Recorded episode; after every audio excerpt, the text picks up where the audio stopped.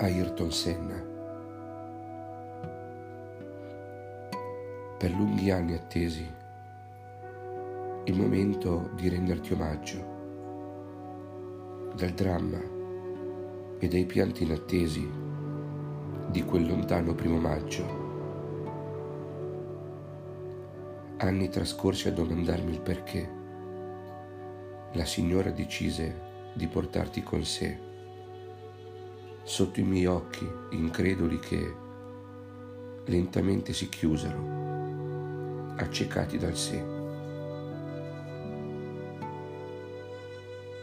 Come l'onde del mare in burrasca, così nella mia mente cresce l'urlo liberatorio in Brasile per la vittoria tra crampi e lacrime.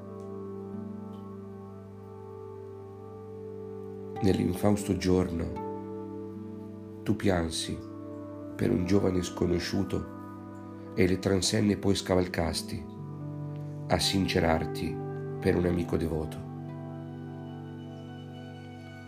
Era per te l'ultimo giro di danza e l'affrontasti seduto in cattedra, chiedendo una bandiera austriaca da omaggiare al giovane a fine gara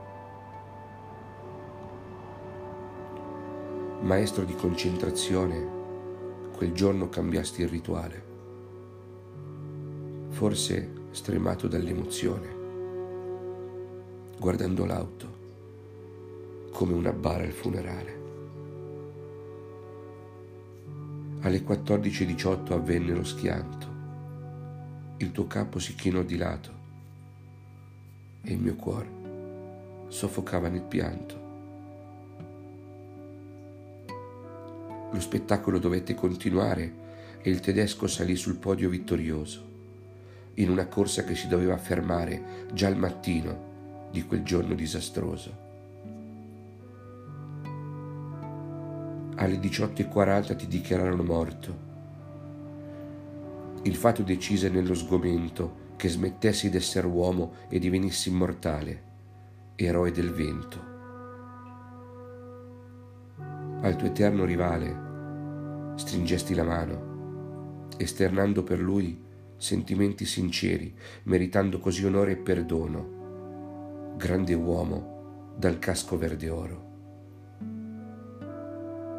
Tu, arcangelo del vento, giaci ora seduto sul trono, con fiori raccolti in una mano e la leggenda scritta a capo